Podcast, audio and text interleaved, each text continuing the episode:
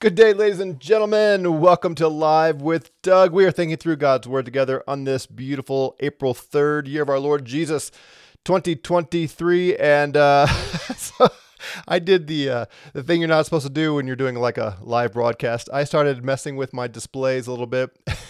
and I think, I think my, um, uh, I think it's all going to be a mess the Bible program. So, anyway, this could be an adventure. I'll try not to mess you up too much. Anyway, regardless of what I'm doing right or wrong, the Word of God is faithful and true.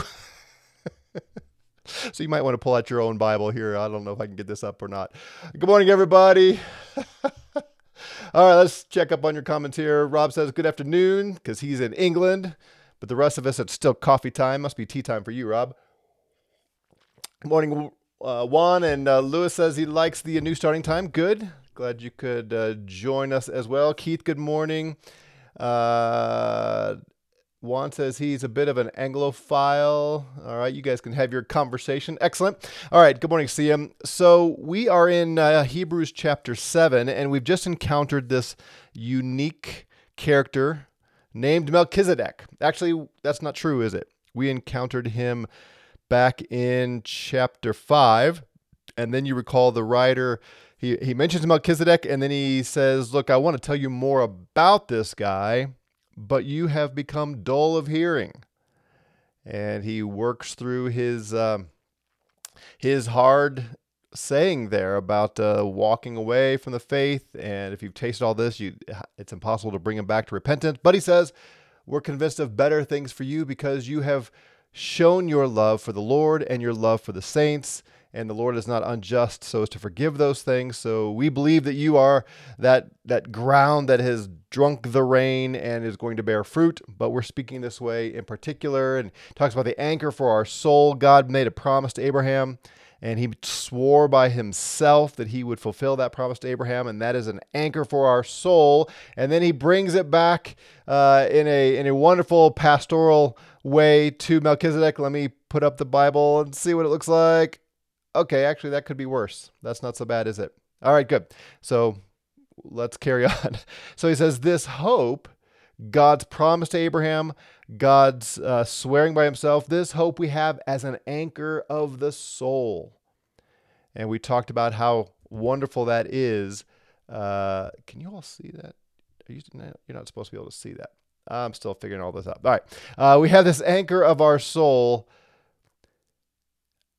a sure and steadfast one, which enters into the veil. Jesus entered within the veil where Jesus went as a forerunner, having become a high priest forever according to the order of Melchizedek. And there he brings it back around to this to this strange figure. All right, so notice what he calls Melchizedek here. He calls him king of Salem priest of the Most High God, who met Abraham as he was returning from the slaughter of the kings and blessed him. So we looked at this. We went back to Genesis 14, where Melchizedek just shows up out of nowhere, and Abraham, having coming uh, coming back from a great victory, Abraham appears and pays tithes to this figure called Melchizedek. And here we are told he is the king of Salem. All right, now put your thinking caps on for a minute. What city is a very popular, important city in the scripture that has the word Salem in it? You know this, I bet. This is not that hard. What is the great city of old? And actually, it's a great city of new, in a sense, isn't it?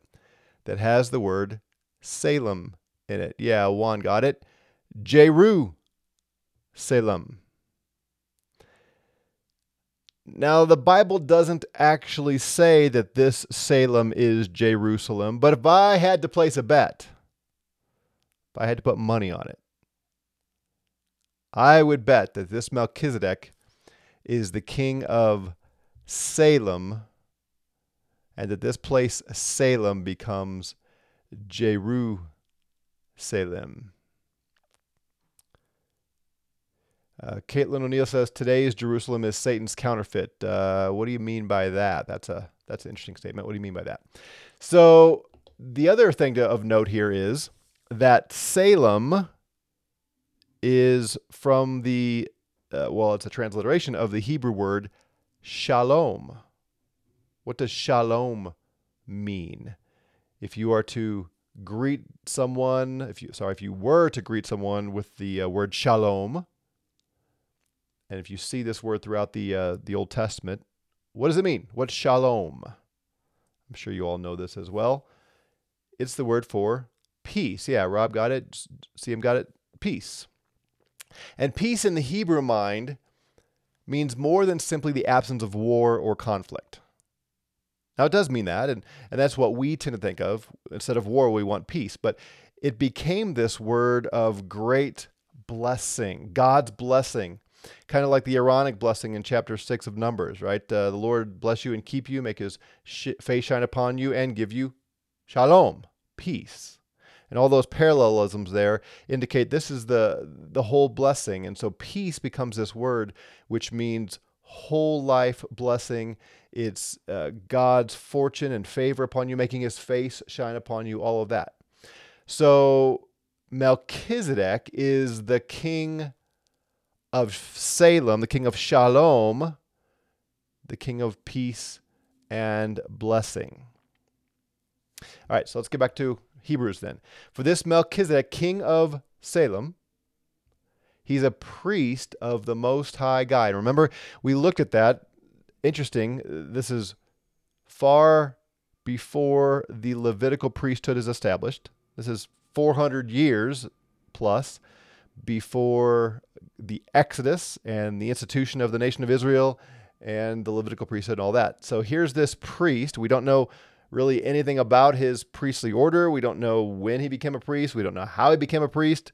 We don't know what his priestly duties were. But he's a priest of the Most High God. He appears out of nowhere in Genesis. And Abraham meets him after this great battle, after the slaughter of kings, and blessed him. And Abraham, we are told here, apportions a tenth of all the spoils to this Melchizedek. Now, I had a chart that was going to diagram this for you, and I, uh, that's what got me into trouble earlier because I was on the wrong screen. So maybe I'll get that ready for you tomorrow. But I think you can understand this. This gets a little, this gets a little uh, tricky here, but I, I'm sure you can follow along.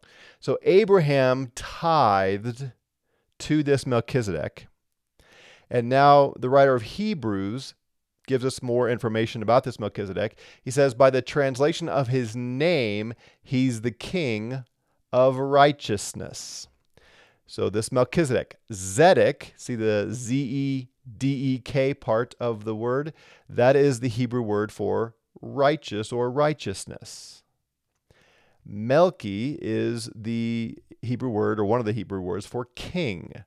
You you know the uh, the false god, false king mm, uh, Melech comes from this word as well. So king or Melchizedek, king of righteousness, is what the the name itself means, and that's what the writer of Hebrews is drawing from.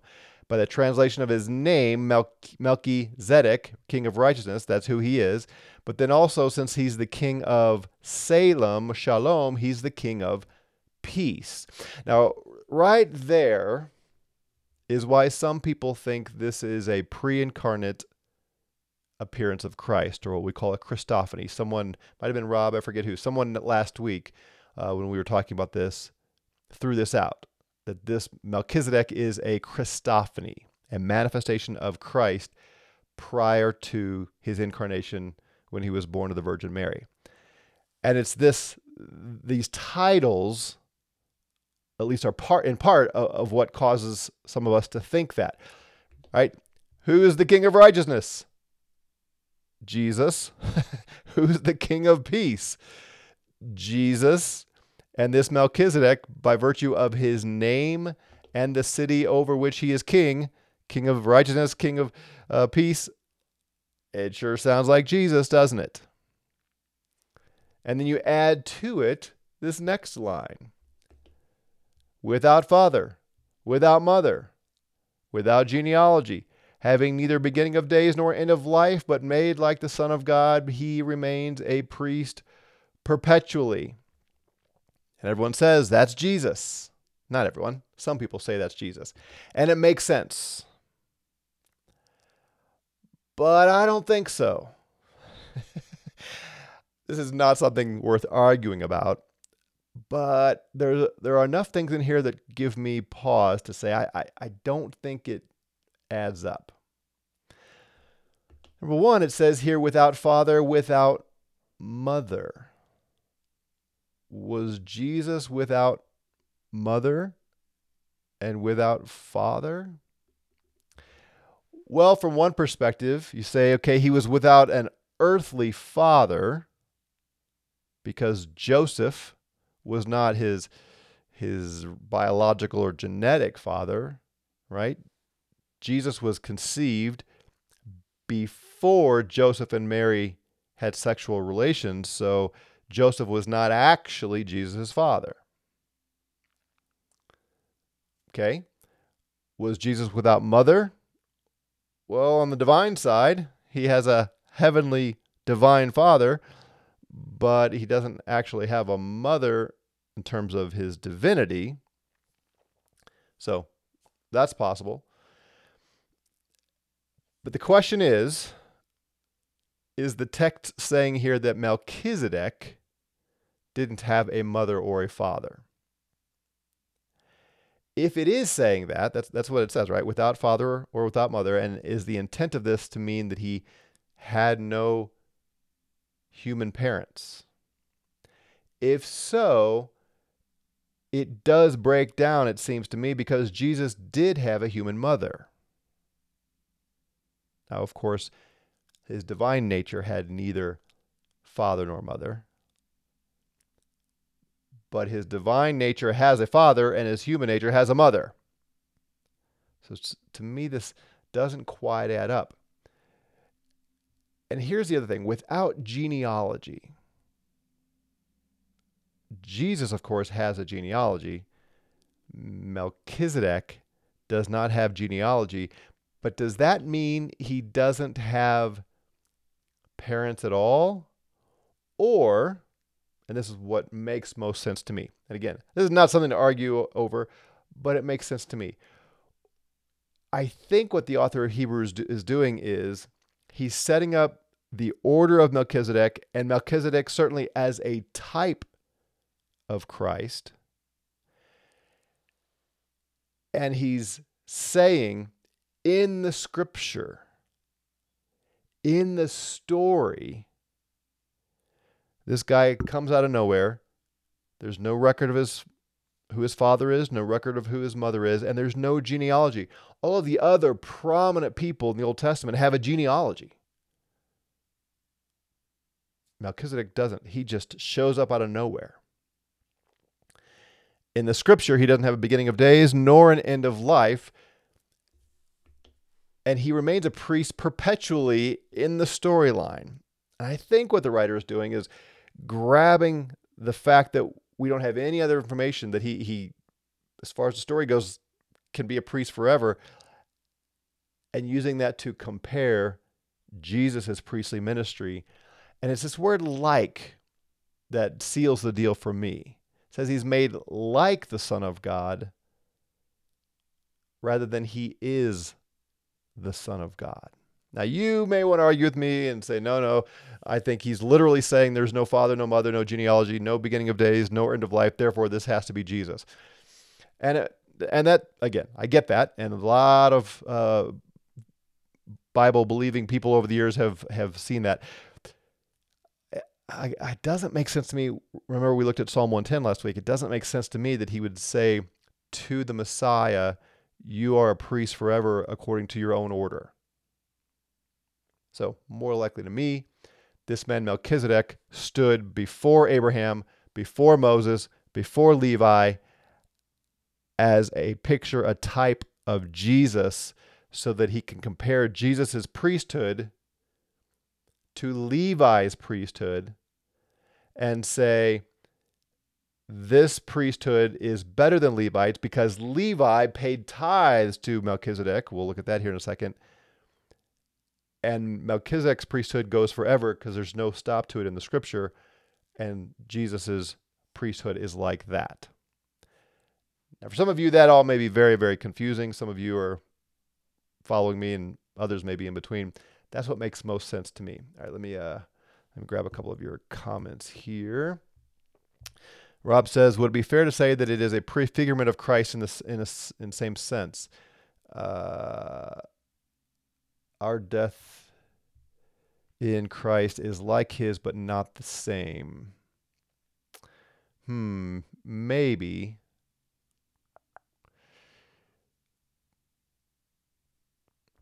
Uh, hmm. Yeah, I again maybe I'm just saying it. What makes most sense to me is this is not a prefigure of Christ, but this is a real man that we can meet someday, who was a real priest, who's human, but the scriptural description of him is a simile, a metaphor, maybe, uh, for Christ. His priesthood is a metaphor for Christ's priesthood which I don't think is quite the same thing that you're saying. CM says, Isn't it true that at that time frame of Abraham, the word had no father or mother or genealogy? I know that still presents a problem with the eternal sonship of, of Christ. Um, yeah, that raises you know a theological question that gets all kinds of uh, feedback. Um, maybe, but maybe. Uh, the well the word that is the second person of the trinity as we call him the in john 1 the word who became flesh that's god so the divine nature of course has no uh, father or mother or genealogy he exists eternally except he does have a divine father. So you see the problem? See him? If the writer of Hebrews is trying to say he has no earthly father or mother, that doesn't work because Jesus does have an earthly mother. And if he's saying he has no spiritual father or mother, that doesn't work either because Jesus does have a, or the Word of God, the second person of Trinity, does have a, a, father, God the Father. So, anyway, this, is hard. And again, it's not worth fighting over and debating over. This very well, could, Melchizedek could be a pre incarnate appearance of the second person of the Trinity. And then he appears in human form, but he's not been born yet. Obviously, that happens with Mary. And that Abraham pays ties to him. That's, that's certainly possible. And I, I admit the language wants us to go there in some ways, but it seems like it now that we know the full story, it, it comes short. Yeah, uh, Rob says the word like. In my opinion, that's uh, that's that's the key. He's like the Son of Man. CM says I'm going to push back with some classic Doug Goodin. The Bible is all about Jesus. I agree. I agree. And that's uh, either way, it's about Jesus. I still think it's about Jesus. Melchizedek's priestly order, which God established prior to the Levitical priesthood, is superior to Levi's priesthood, and Jesus is of the priestly order of Melchizedek. So, absolutely, it's about Jesus. The question is, how is it about Jesus? I don't think it's because Melchizedek is Jesus, but because he sets up the priesthood of Jesus. So, without father, without mother, He's like the Son of God. He remains a priest forever. So Melchizedek's priesthood in the scripture doesn't end. Jesus is a priest in his priestly order. Uh, yeah, I don't want to get down all this just yet. And so Jesus' priesthood can exist forever because he's of, of the order of Melchizedek. So let's set, set that debate aside for now. Um, what is certainly true, what is clear in the text is the writer here is setting up Jesus' priesthood to be superior to Levi's. Right? That matters because as he's been arguing all the way along, remember these are these are people who are tempted to go back to Judaism. And he's been arguing all along how Jesus is superior to everything in the old covenant. He's superior to the law that was given through angels. So his law, his covenant is better. He is superior to Moses. Moses was just a servant in the house, but Jesus, the Son, built the house. He designed it, all of that. He's superior. His rest is superior to the Sabbath rest of the Old Covenant.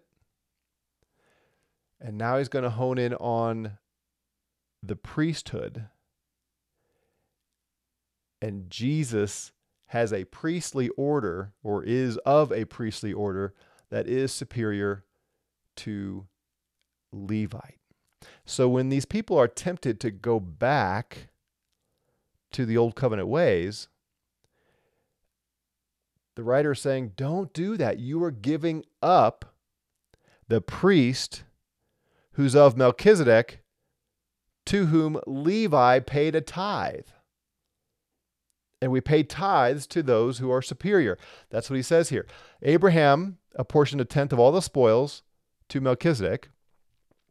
Now observe how great this man, Melchizedek, was to whom Abraham, the patriarch, gave a tenth of his choicest spoils. And those indeed of the sons of Levi who received the priest's commandment have in the law to collect a tenth from the people, that is, from their brethren, although all are descended from Abraham. But the one whose genealogy is not traced from them collected a tenth from Abraham and blessed the one who had the promises. Without any dispute, the lesser is blessed by the greater. In this case, mortal men receive tithes, but in the case of one, so this is this is hard. There's a lot of words here, but the point he's making is Abraham, Isaac, Jacob, Levi, right? That's the order. Abraham, Isaac, Jacob, Levi was the son of Jacob. Levi is the priestly order. Melchizedek pays tithes.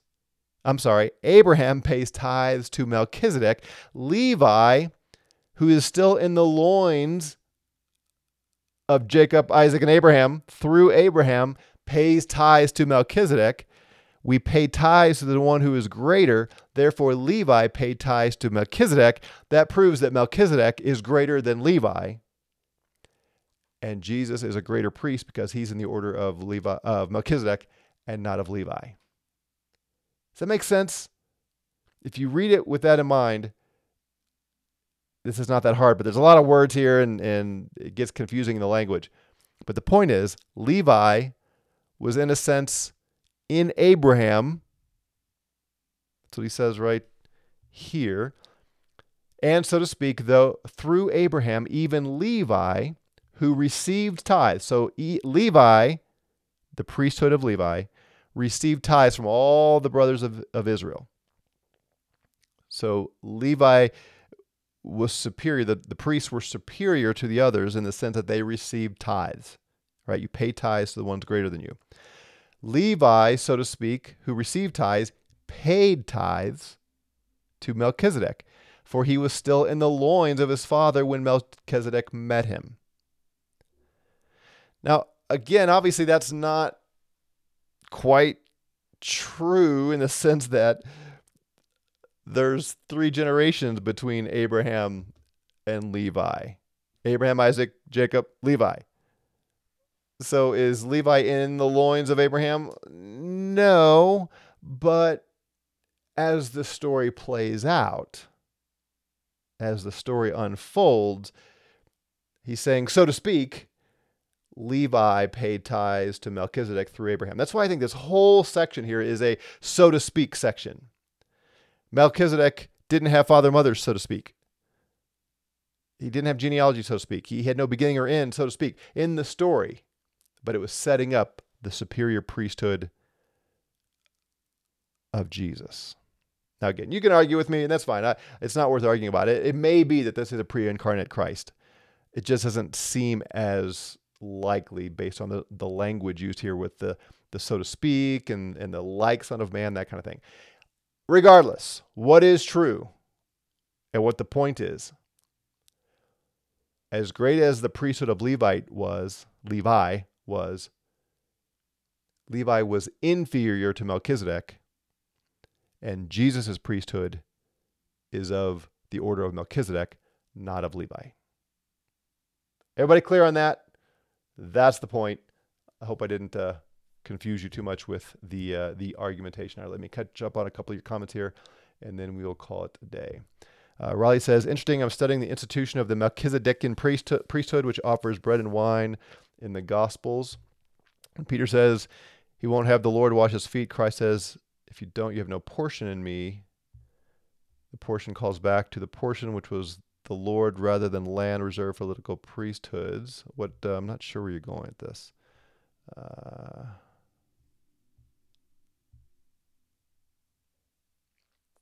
okay.